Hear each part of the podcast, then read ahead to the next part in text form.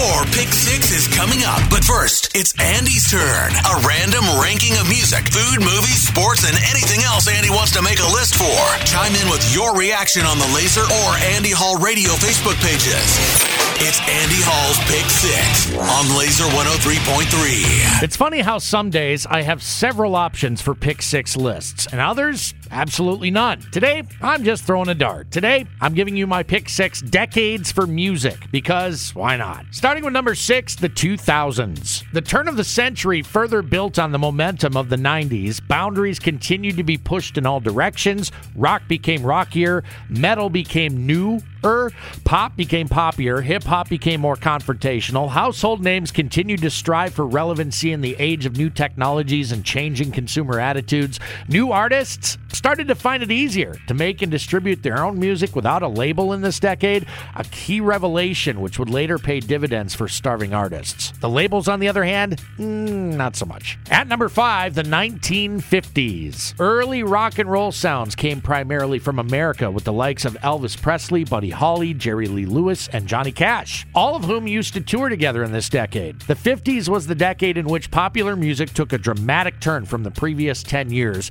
and rock stars became a thing. Personality driven music, where the advent of TV gave these performers a face to go along with the voice people would hear on the radio. A huge development. In at number four, the 1960s. The decade best known for the British invasion, sparking a musical revolution stemming from the Beatles and Rolling Stones. Not to be outdone, America also got its act together and started making interesting sounds as well, like the Beach Boys, Creedence Clearwater Revival, Crosby, Stills, and Nash. The run up to the peak of the 60s was one hell of a ride, one whose road ended in upstate New York in August of 1969 for a festival show called Woodstock. Yeah, the 60s were pretty awesome. Coming in at number three, the 1990s. This was where things got weird, but in a good way. Rock started to fragment into different factions. Alternative music became a thing with the grunge movement from the Pacific Northwest. But along with that came a wide variety of singers and songwriters, rappers, crooners, and retro sounds as well, such as ska. Whether you were into Nirvana and Pearl Jam, or Metallica and Nine Inch Nails, or Tupac and Biggie Smalls,